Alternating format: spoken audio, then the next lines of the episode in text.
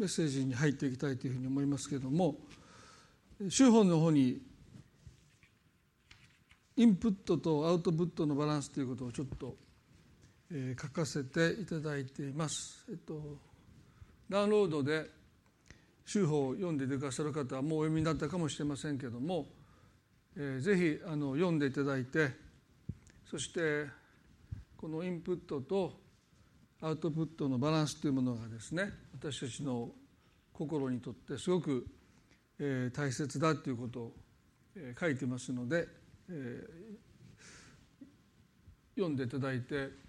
えそのことに心がけていただきたいなというふうに思います。メッセージは引き続きになりますけども、えこの心配ということの教えの中でイエス様の言葉に目を留めていきたいと思います。マタイの6章の34節今までの振り返りを少ししまして、今日の箇所をご一緒に学びたいと思いますけれどもマタイの6章の34節。だから明日のための心配は無用です。明日のことは明日が心配します。労苦はその日その日に十分あります。何を食べ何を飲み何を着ようかと心配で一日を過ごしていた本当に困窮した人々に向かって心配は無用だとおっしゃった。その言葉には神としての責任というものが当然伴うわけですけども二つの理由をおっしゃったことを今まで学んできましたですね。明日のことは明日が心配しますすなわち明日を支配してしておられる神様が私たちの明日を心配してくださっているので私たちが今日今明日のことを心配する必要はないというふうにおっしゃった二つ目は労苦はその人の日に十分ありますとおっしゃってる、まあ、明日の労苦を私たちは今日担うことができないですね。今日神様が備えてくださっているロークに心を向けてきなさいとおっしゃってる。ですから心配すること以外に私たちにはすべきことがあるんだ。もちろん最低限の心配というものは当然すべきだと思いますね。でも私たちのロークに心を向けることをしないで明日のことまで心配するまあそんなに一日の労苦は少なくないとおっしゃった。そしてもう一つは労苦はその日その日とおっしゃってる。ですから私たちにはその日その日になっていく労苦がある。すなわちこの言葉は私たちに限界というものを限度というものを教えています。際限なく、まあ、そんなことは私たちにはできないですね。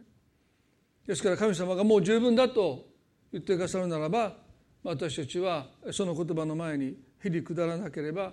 ならないということですね。ですから睡眠時間を削ってまでして働くことを神は望んでいないということです。まあ、もちろん一時的にそういうことをしなければならない時があるかもしれません。でもそれが慢性的に私たちの生活の中で睡眠時間を削ったりしながらことをやり遂げようとするならばもはやそれは神様の贈り物としての限度限界というものを私たちは尊んでないということですよね。しかしあのパウロですら神様の与えてくださった限度限界というものを快く思わなかったしそれを取り去ってくださいと3度も願ったと聖書は書いてます。第二コリントの10の8ですよね。第二コリントの10の8このことについてはこれを私から去らせてくださるようにと3度も主に願いました。先週もお話をしましたけどもこのヘブル的な概念の中で3度という言葉はですねまあ回数を意味していることももちろん含まれますけどもそれは諦めずに何度も何度も神様に願ったというニュアンスも含まれているんですね。ですから3度願ってパウロがもう願うことを諦めたというよりも神様が私の恵みあなたに十分だとおっしゃってくださるまでそれを聞くまで彼はですね諦めずに何度も何度もこの肉体の棘私にとってこの働きを制約していくこのおそらく、まあ、この肉体の時は何であったかっていうのは議論が分かれますけども、まあ、少なくてもパウロの働きというものに何らかの制約を与えている、えー、そのことがパウロにとってはですねサタンの使いだと言い切るわけですから神様からの贈り物だと彼はそれを受け止めることがなかなかできなかったということを思いますと私たちもこの限度限界というものをですね神様からの贈り物だと受け入れるのには非常に戦いがあるんだろうと思います。で今日はそのことをですね掘り下げていきたいというふうに考えています。マタイの11章の28節から30まで、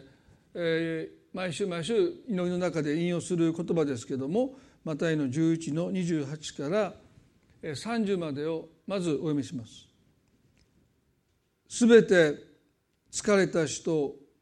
重荷を負っている人は私のところに来なさい。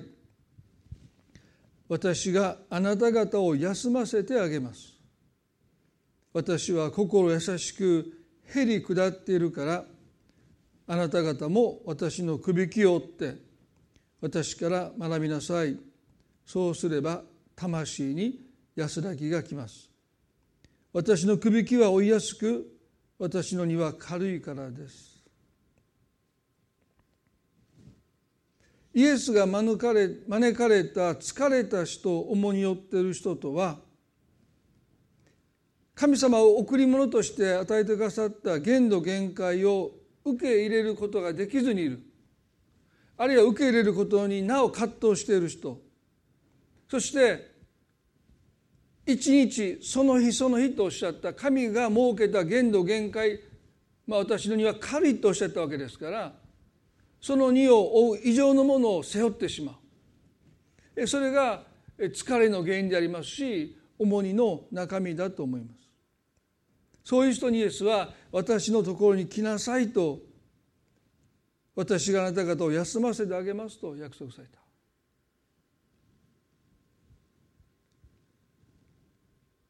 神様何とかしてくださいじゃなくて私たちの方がまず行かないといけない。それは私たちが抱えているものをまず神の前に下ろしていく。その中で私たちが負うべき荷をしっかり担っていく中で私たちは神の助けを求めていくべきなんでしょう。ですからまず私のところに来なさいというこの招きに一人一人が応答していくべきだと思います。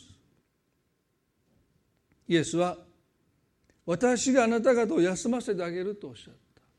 ですから私たちを休ませてくださるのは神様の働きですね私があなた方を休ませてあげます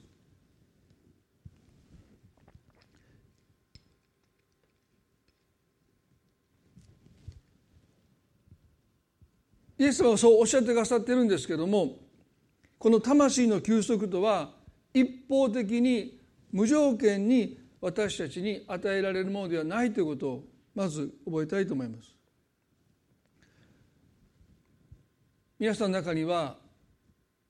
人生の嵐の中で魂の平安というものが一方的に神の恵みとして与えられるという経験をなさった方も少なくないと思いますね。本当にもう自らを律することもできなくて制御できなくてもうどうにかなってしまうんじゃないかという中で神様が私たちの心に私たちの魂に平安をくださるということがあります。しかしそういった一方的な神様の恵みとして与えてくださる平安というものがこのイエスがおっしゃった魂に安らぎを持って生きるという生き方を形作ってはくれないということですね。私から学びなさいとおっしゃった。ですからそういう生き方っていうものはキリストから学んでいく継続して学んでいくことなしには生き方にはなっていかない。ですから一時的にそういった平安をいただくことはもちろん神様の恵みです私たちはそれを否定しないし私たちはそれを求めていくべきなんだけどもそういったものは私たちの生き方を形成するまでには至らないということですよね。ですから私たちイエスは私から学びなさいと招いておられる。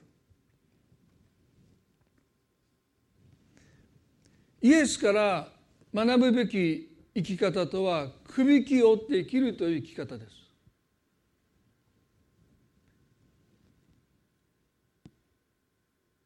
イエスから私たちが学ぶべき生き方とはくびきを追って生きるという生き方。そしてその生き方を可能にするのがキリストの心ですね。イエスは私は心優しくへり下っているからとおっしゃった。ですからくびきを追って生きるという生き方を支えるのはこのキリストの心。心優しくへり下っているこの心を学んでいくということなんですでこのイエス・キリストのお心である心優しいということとへり下っているということを学ぶ前にまずこのくびきについてもう一度考えたいと思います。まあ、説教の中でも何度も何度もこのくびきについては語ってきてますのでもう皆さんよくご理解していただいていると思いますけどもマタイの11の30で私のくびきは追いやすく私の荷は軽いからですで裏返せばイエス様のくびき以外は実に追いにくくこの方が私たちに備えてくださるに以外は重いんだということも言えるんじゃないでしょうか。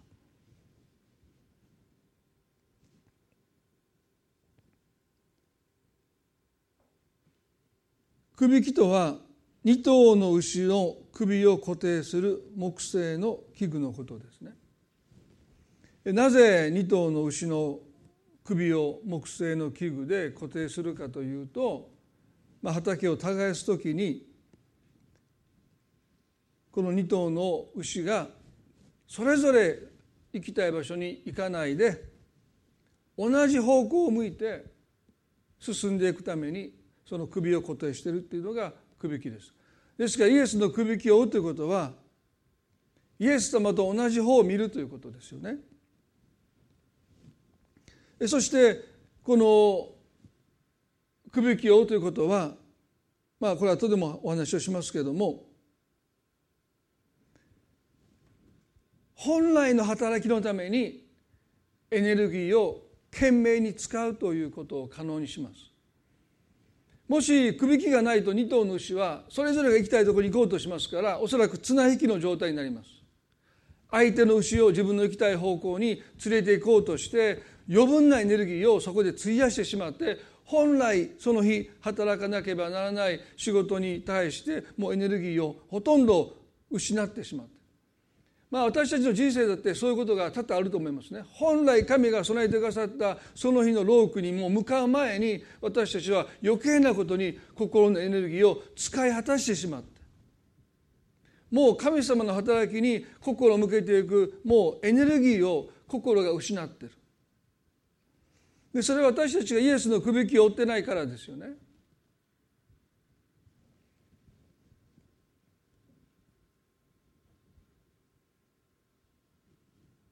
ですから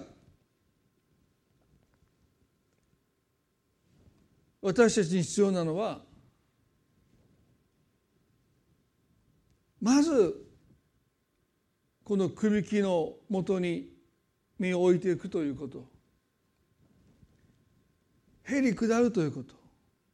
もっと言えばですねへり下りと謙遜の大きな違いはまあ共通点もありますけどもへり下りとは神のくびきのもとに身を低くするというのがへり下りです。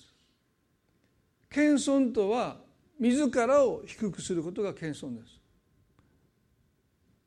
共通点もありますけれどもある意味で全然違う概念ですね。へり下るとは神様のくびきのもとに自らを低くしていくこと。謙遜とはただ自らを低くすることの違いです。イエス様は私は心優しくへり下ってるからだとおっしゃった。このへり下りとは人の徳として腰が低い謙遜だという意味ではなくてこの方はいつも父なる神様の御心というくびきのもとに絶えずご自身置かれたという、まあ、それがこの方のへり下りですよね。第一ペテロの5の6に第一ペテロの5章の6節にこのような御言葉があります。ですからあなた方は神の力強い見ての下にへり下りなさい。神があなた神神がちょうど良い時にあなた方を高くしてくださるためです。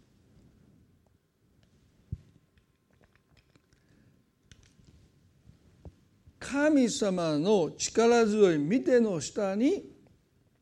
へり下りなさい。神がちょうど良い時にあなた方を高くしてくださるためです。ですから謙遜が悪いわけじゃないですね。でもへり下りには神の御手の下に身をかがめていくこと。でそれで終わりじゃないですね。ちょうどいう時に神様が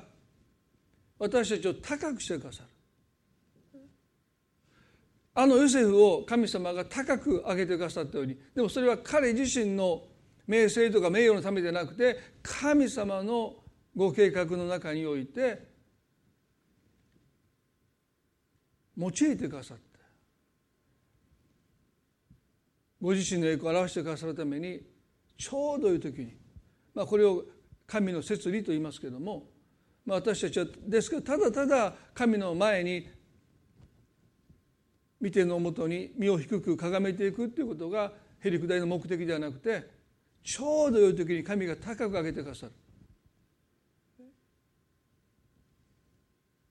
神様に用いていただくために私たちはへり下っていかなければならないんだということですよね。でここでくびきのそもそもの目的である同じ方向を向くということを私たちが思う時ですねイエスのくびきを追うということはイエスと同じ方向を見るということです。で私たちは神様を仰ぎ見るという神を見るということの大切さまあ礼拝というのはそうですよね。神様を礼拝するということはまさに神を仰ぎ見ていくということ。その麗しさに心を満たされていくということ。同時にイエスのくびきを追うという生き方はですね神様と同じ視点に立って同じ方向を向いていくということ。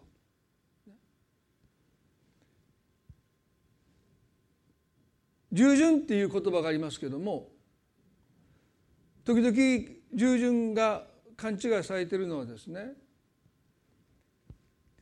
神様がせよと言ったことに対して「はい」って言って聞き従っていくそれは何かもちろん神様に聞き従っていくっていうことなんですけどもでも従順とは神様と同じ方向を見るということが従順なんです。ああ神様分かりました。あなたがそうおっしゃるならば分か分かりました。従います。従いますという時にそれは何か私たちの思いの中では神様と対面してますね。ああ分かりました。おっしゃる通りにそうしますっていう、まあ、その関係性ではなくて聞き従っていくということはくびきを追っていくということ。すなわち神様が見ておられる同じ風景を見ていく。それが聞き従うということの本来の目的です。ただ言われたことを入ってやることが従順じゃないまあ世の中ではね言われたことをやりなさいっていうことがもう目的化しますけど私たちキリスト者の場合は神様に言われたことをただ「はい」っていうことが従順ではなくて神様と同じ方向を向くということ神様が見ておられる風景を私たちも見ていくということが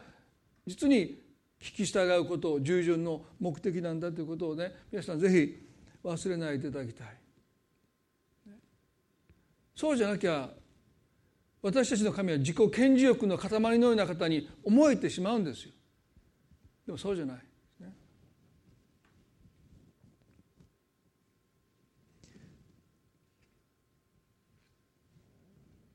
預言者ヨナという方がいます。夫婦となる旅路でもこのヨナを取り上げて一章割いて書いたんですね。昨日ある方から本を読んでくださった方から私がヨナを呼ぶと間違えて書いてますという 2, 2箇所指摘してくださってそんなこと絶対ないと思いながら開けたら本当にヨナのところをですね呼ぶって書いてて何回も構成5回ぐらいの構成したんだけどなんでヨナを呼ぶと書いたのかそれも2箇所ですよね。皆さんどこで書いてるかあの当ててみてくださいね。もう本当にね何回読んでもそこを私はヨナと呼んでるんですよねですからもう思い込みって皆さん本当にもうすごいですよもう指摘されて読んだらもう顔が赤くなるぐらいですねなんで呼ぶって2回も書いてるのかなと思いましたけれども、まあ、この預言者ヨナはですね非常にこの首輝を追うことに対して抵抗した預言者ですよね。ヨナ書の一章の一節から三節にこのようになります。アミタイの子ヨナに次のような主の言葉があった。立ってあの大きな町ニネベに行きこれに向かって叫べ。彼らの悪が私の前に上ってきたからだ。しかしヨナは主の御顔を避けてタルシスへ逃れようとし立ってヨッパに下った。彼はタルシス行きの船を見つけ船賃を払ってそれに乗り主の御顔を避けて皆と一緒にタルシスへ行こうとした。神様は預言者ヨナにあの大きな町ニネベに行きなさいとおっしゃった。これに向かって叫べっておっしゃった。神様はニネベの町を見ておられた。だから私と同じ方向を向いてこれに向かって叫べっておっしゃった。悔い改めを叫べっておっしゃった。今なら間に合うって。だから悔い改めを叫べっておっしゃったにもかかわらずヨナは主の御顔を避けたと書いてます。主と同じ方向を見ることを彼は望まなかった。3節には2回主の御顔を避けて主の御顔を避けてと書いてます。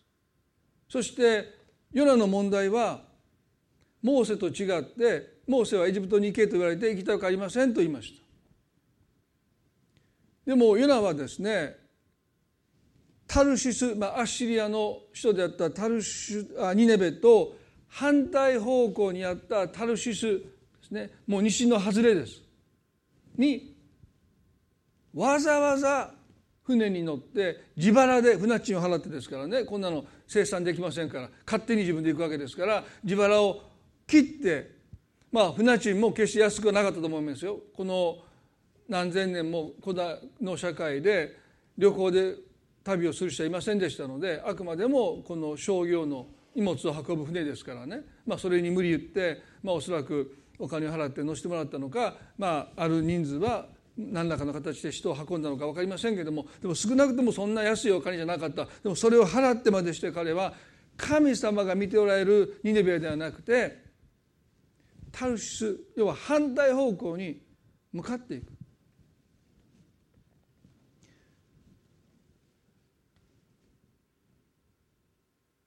ヨナは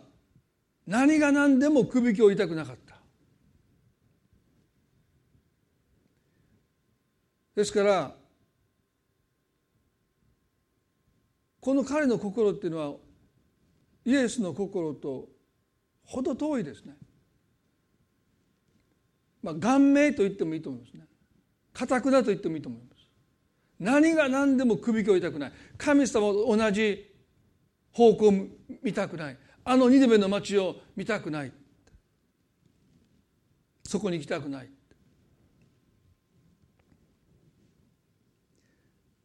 4節ではさて主は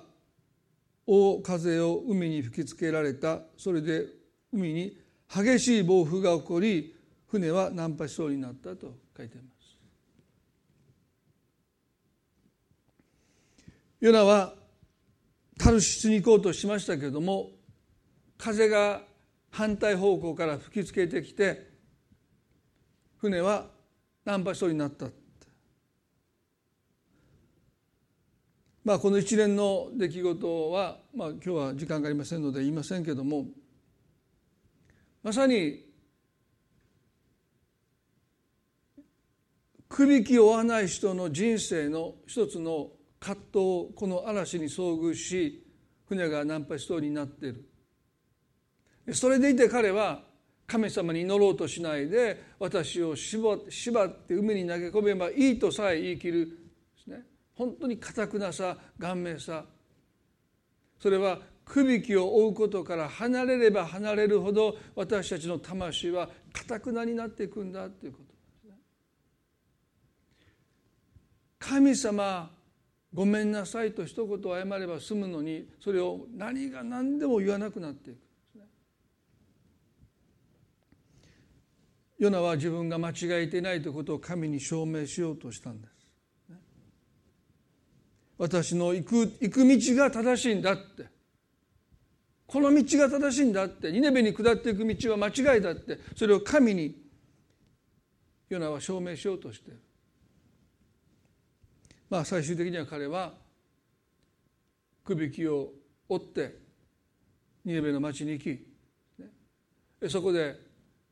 町中の人が神に立ち返っていくという神の栄光が表されるわけですけども、まあ、それはこれ彼は夫婦としましたけども、まあ、それでも彼はくびきをということをですねそこで経験しました。その頃の彼の人生について聖書は何も書いていませんけども願くならば彼は生き方としてくびきを追うということ。神の御心の見ての下に身を低くしていくということが彼の生き方になっていけば素晴らしいなというふうに思いますけれども。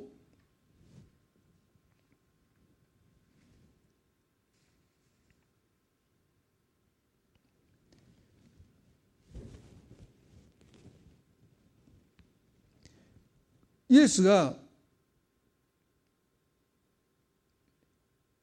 もう一つのくびきを追う生き方の支えていく心として聖書は心優しいという言葉を使っています。この優しさっていうのはですね、まあ、時々弱さとまあ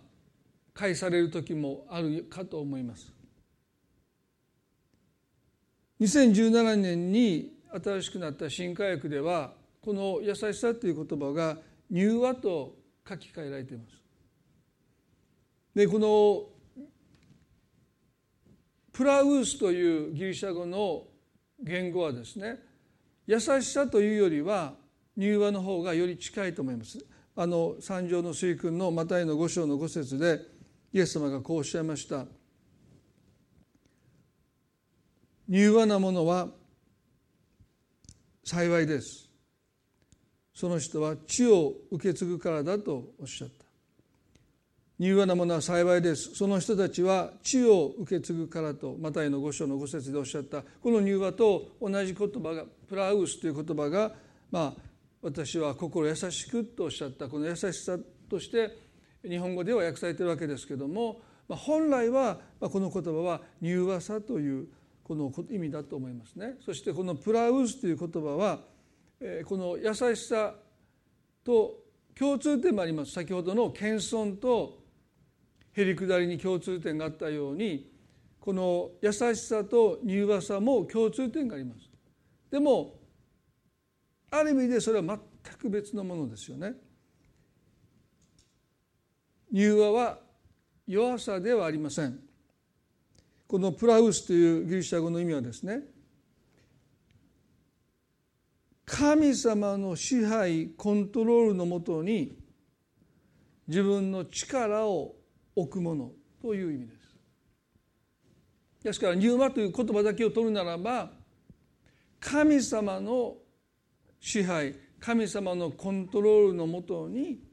置かれている力のことを聖書は入和と言います。ですから日本語の訳も本来の意味をあまり伝えてはいないと思います。まあ、この言葉を日本語にどう訳していいのかっていうのは多分日本語としてないと思いますけれどもこの「入和」という言葉の本来の意味はですね神様の支配神様の権威神様の力神様のコントロールのもとに置かれている力ということです。まあ、ですからイメージとして一番分かりやすい私はまあ個人的にまあある方から説明を受けた時にですね一番フィットしたのはまあ野生馬がいますね。もう手につけれないほどもう暴れまくるですね。その馬をまあとりあえず調教してそして蔵をつけて靴をつけてそしてその馬に乗ってものすごい力を秘めてるわけですけども背中の上に蔵がかけられて靴輪がかけられてそしてその上に乗る人の支配のもとコントロールのもとに馬が自らの力を置いていく。まあ暴れ出したらもうもう上に乗ってる人なんてひとためもないですよ振り落とされて後ろ足で蹴り蹴り飛ばされて、まあ、そんなの力の差なんて歴然としてますけどもでも愛されてケアされて決して傷つけないということをですね、まあ、その調教する人は、まあ、多分すごい時間をかけながら信頼関係を築いていく。まあ、最初蔵を背中に乗せるのも大変だったと思いますよ。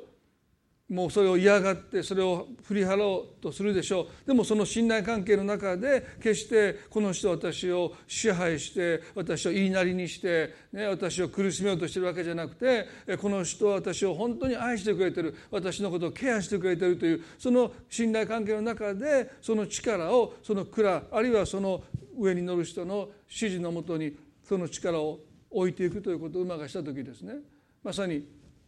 あの入和という言葉が最もよく表現されているですね。ですから私たちに神が求めるのは弱さまあ聖書は弱さを尊びますけれどもここで言う神が私たちに求めているのは私たちの持てる能力や私たちの持てる力や私たちにできることをですね神様の支配コントロールのもとに喜んで置いていくという心ですね。それは神様との信頼関係がなければできません。なければやっぱり自分でやっちゃうんですよね。でも神様との信頼関係の上に私たちはその力を神のご支配のもとに神の御心のもとに神のコントロールのもとに喜んで進んで置いていくという、まあ、その心こそがくびきを追う者の生き方に欠かせないって聖書が私たちに教えているところです。ヨハネの6の37から39にイエス様がこのようにおっしゃった。ヨハネの6の373937から39ですね。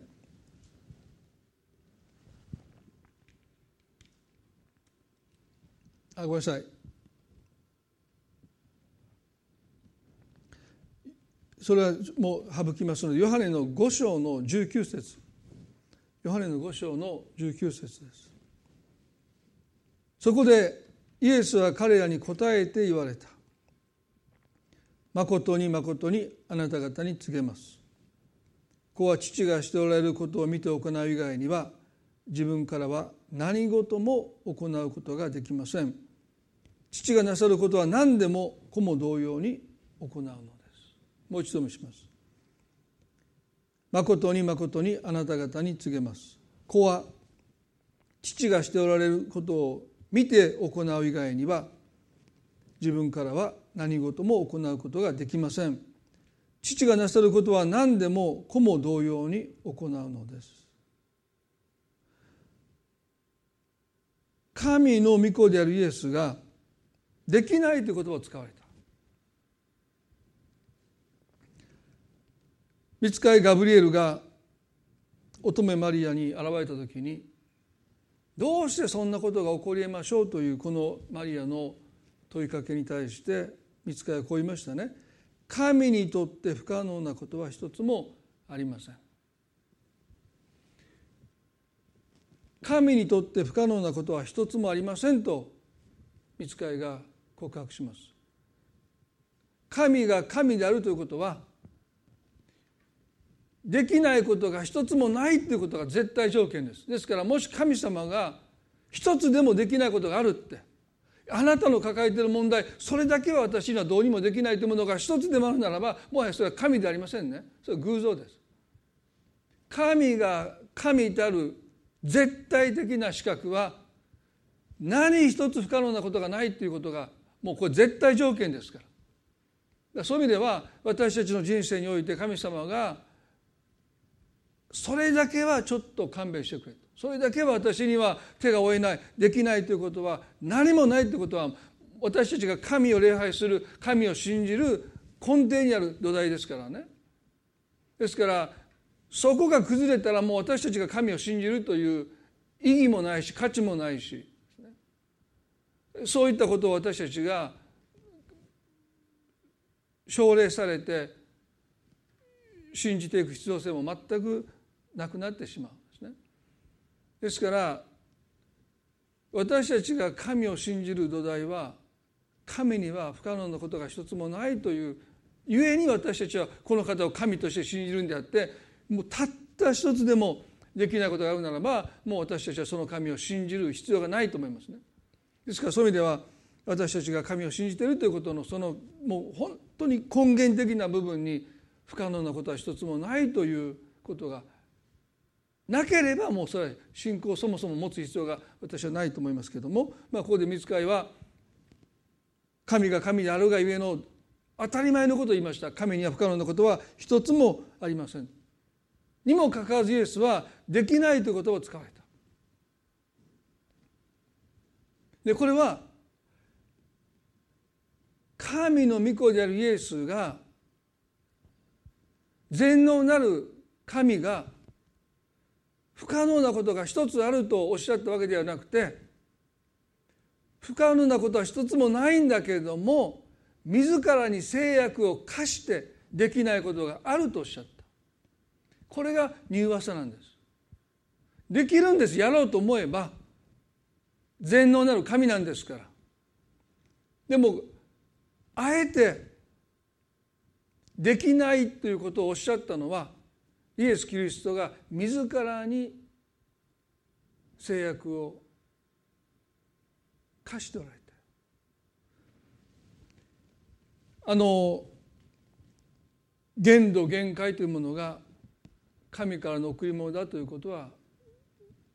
真実ですよね。でそれはどちらかというと肉体に棘が与えられたとパウロが言うように神が与えてくださるもの高ぶることがないように。でもこのレッスンを私たちがクリアしますと今度は柔和さに進んでいく成熟が求められます。それはもはや神が私たちにあの肉体の棘パウロに与えられたように神様からその制約が来るんではなくて自らに制約を置いていく。イエスはこうおっしゃいました。子は父がしておられることを見て行う以外には自分からはと言います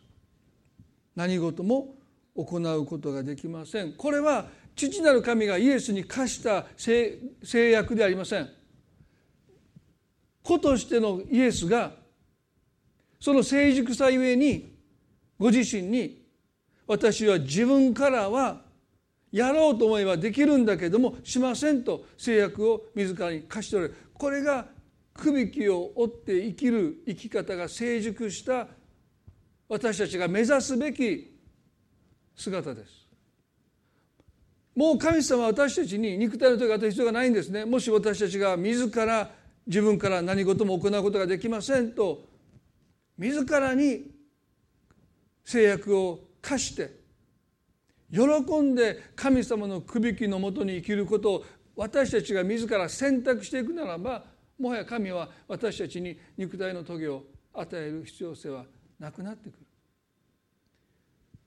この成熟に私たちはキリスト者として進んでいきたいとそう願います。できできないからできないんじゃなくてできるけどできないしない。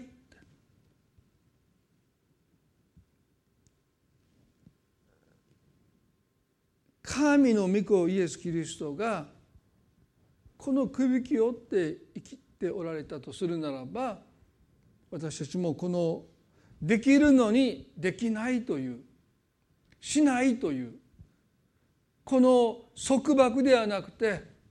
この制約を私たちが自らに課していく時にそれが私たちの生き方になっていく時にあなた方の魂に安らぎが来ますとおっしゃった。すなわち私たちが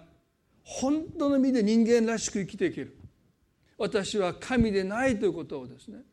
その制約は私たちに絶えず教えてくれる。罪の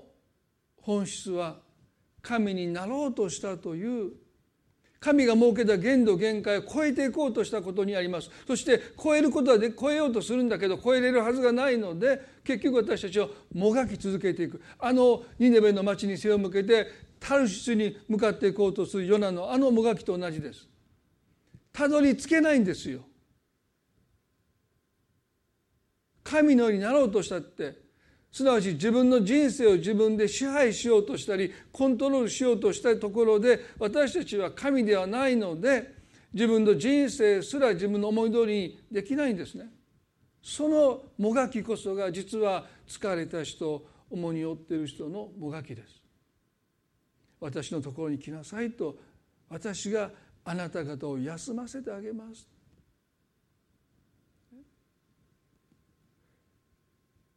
私の主は私ではなくて神様なんだイエス様なんだ。もう自分の人生を自分の思い通りにしようとするコントロールしようとするそのもがきから私たちは解放されない限り魂に安らぎは来ません。この安らぎとは人間でいていいんだ。限度限界を持っていていいんだ。できないことがあっていいんだ。それが人間なんですから。その当たり前の事実を受け入れていくということ。神を神として礼拝しより人間らしく生きていく。それは神様のくびきのもとに生きることを喜びとしそこにある本当の自由を得て生きていく。パウルという人はね最後にこう言いました。第一コリントの6の12です。第一コリントの6の12でパウロもまたイエスからこのくびきをできることを学んだ一人でもあります。すべてのことが私には許されたことです。しかし全てが益になるわけではありません。私には全てのことが許されています。しかし私はどんなことにも支配されはしません。全てのことが許されてる。でも全てのことが益になる。すなわち神様の栄光を表すことにはならない。そして彼はね私には全てのことが許されています。しかし私私はどんなことにも支配されはしませんと言った。これはくびきを追って生きる人の告白です。神様のご支配のもとに身をかがめている人はどんなものにも支配されない。皆さんどうでしょうか？私たちの人生にまあ何度も私は言ってますけども中立的な立場はないんです。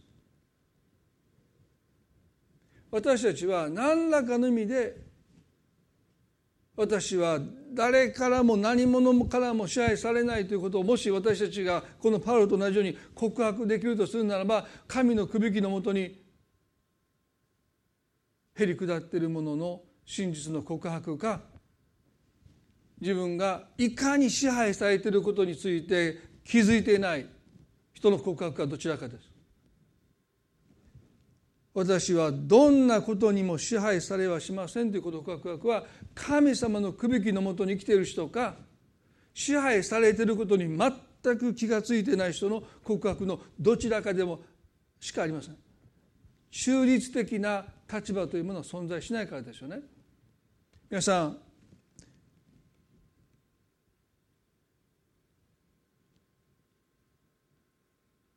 私から学びなさいとおっしゃった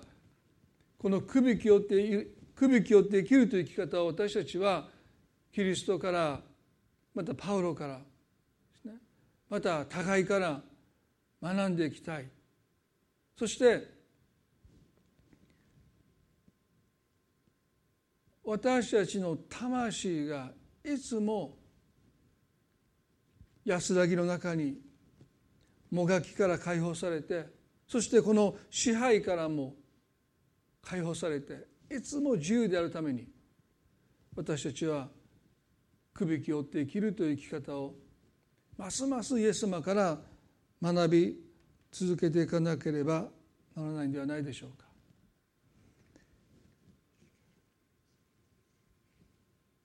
一言お祈りをしたいと思います。どうぞ皆さん目を閉じてくださって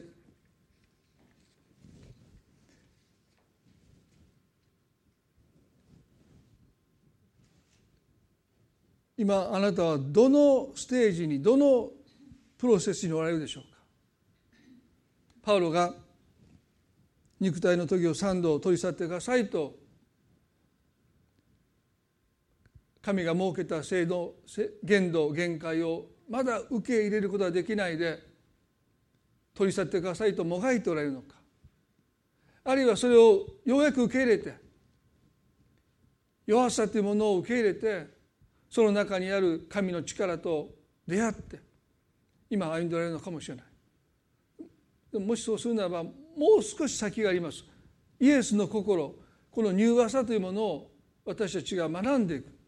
すなわち自らできるのにそのできるという力を能力を神様の御心のもとに神様の御手のもとに置いていく。御心以外のことを私はできるけどしないというですね。全てのことは許されてるけども私はどんなものにも支配されないというその自ら進んで神のくびきのもとに生きるというその選択をしていくその成熟さを私たちはいただきたいなそれがやがてキリストがあの十字架を背負われたように私たちも自分の十字架というものをようやく背負っていくことができるんだということにもつながっていくんだろうと思います。一言祈ります。神様今朝の礼拝をありがとうございます。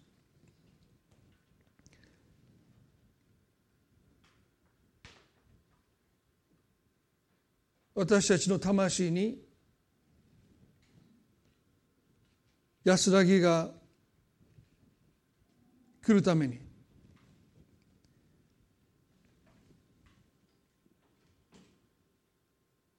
あなたのくびきを追うことを私たちに教えてください。最初くびきは束縛でしかないように感じます。でもあなたとの信頼関係の中でそのくびきが束縛ではなくて本当に私たちと一緒に歩もうとしてくださっているあなたとの強い絆だとつながりだと私たちはそれを受け入れることができるようになってきます。そして最終的に私たちは進んでそのくびき制約を自らに課していきます。あなたと同じ方向を見て生きていく。それが私たちの中にいつも安らぎがある秘訣です。どうかこのような時期です。このような状況の中に私たちが今暮らしていますけど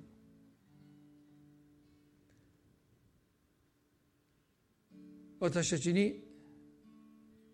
柔和さとへりくだりを教えてください。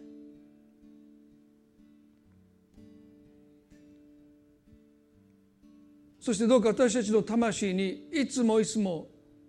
あなたからの安らぎが来ますように。それがもう私たちの生き方になってきますように。どうかそれぞれの場所で礼拝を守っておられるお一人一人を神様どうぞ覚えてくださって。これからの一週間も共にいてくださってあなたの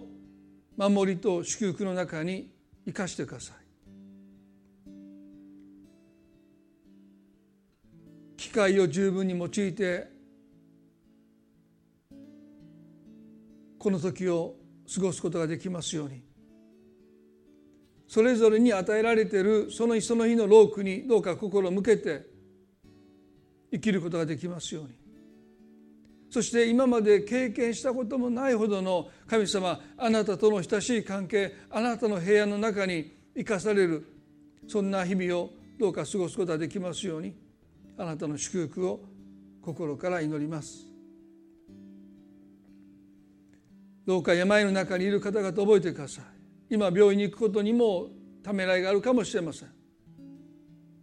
不安な中を過ごしておられるかも分かりません。どうか主よ。一人一人にあなたの御手がありますように。強めてください。支えてくださるように。心から祈ります。どうかこのコロナの問題が一日も早く収束してきますように。この国に立てられているリーダーたちを覚えてくださって。どうかあなたの前にまさに本当にへり下って。知恵が与えられてこの国を正しい方向に導くことができますように憐れんでください。また医療の現場で働いておられる方々また生活の必要なライフラインの中で仕事をしておられる大勢の方々がおられますけれどもどうぞ主を一人一人をあなたが祝福し守っていてくださるように心から祈ります。今感染し苦しんでいる方々をどうぞ憐れんでください。どうか回復し元気になられますように。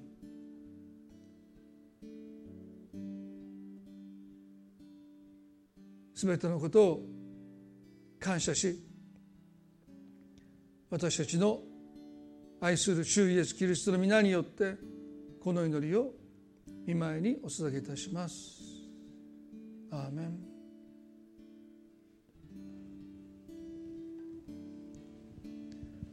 それでは皆さんでご一緒に最後に賛美をしたいと思います。すべての真ん中にイエスよいてください世の初めから終わりまであなたがすべて。Jesus 人生の真ん中にイエスよいてください。世の初めから終わりまであなたがすべて。Jesus イエスに変わる。ものは何も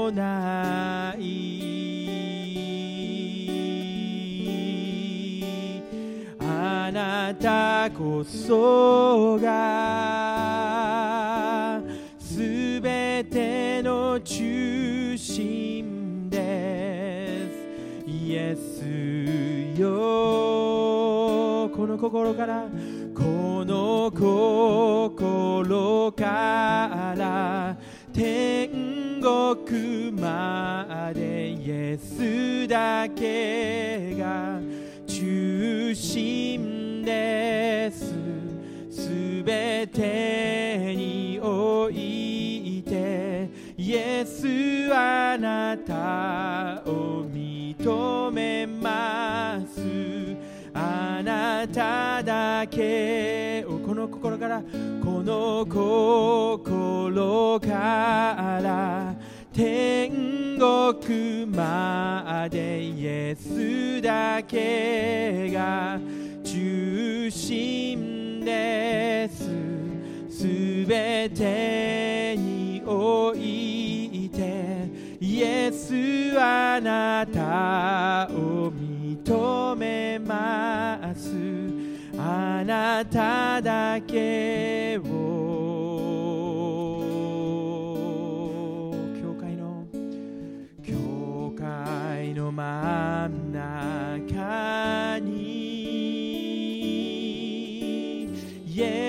エスよいてください。膝をかがめてたたえるイエスの皆ジーザス。ジー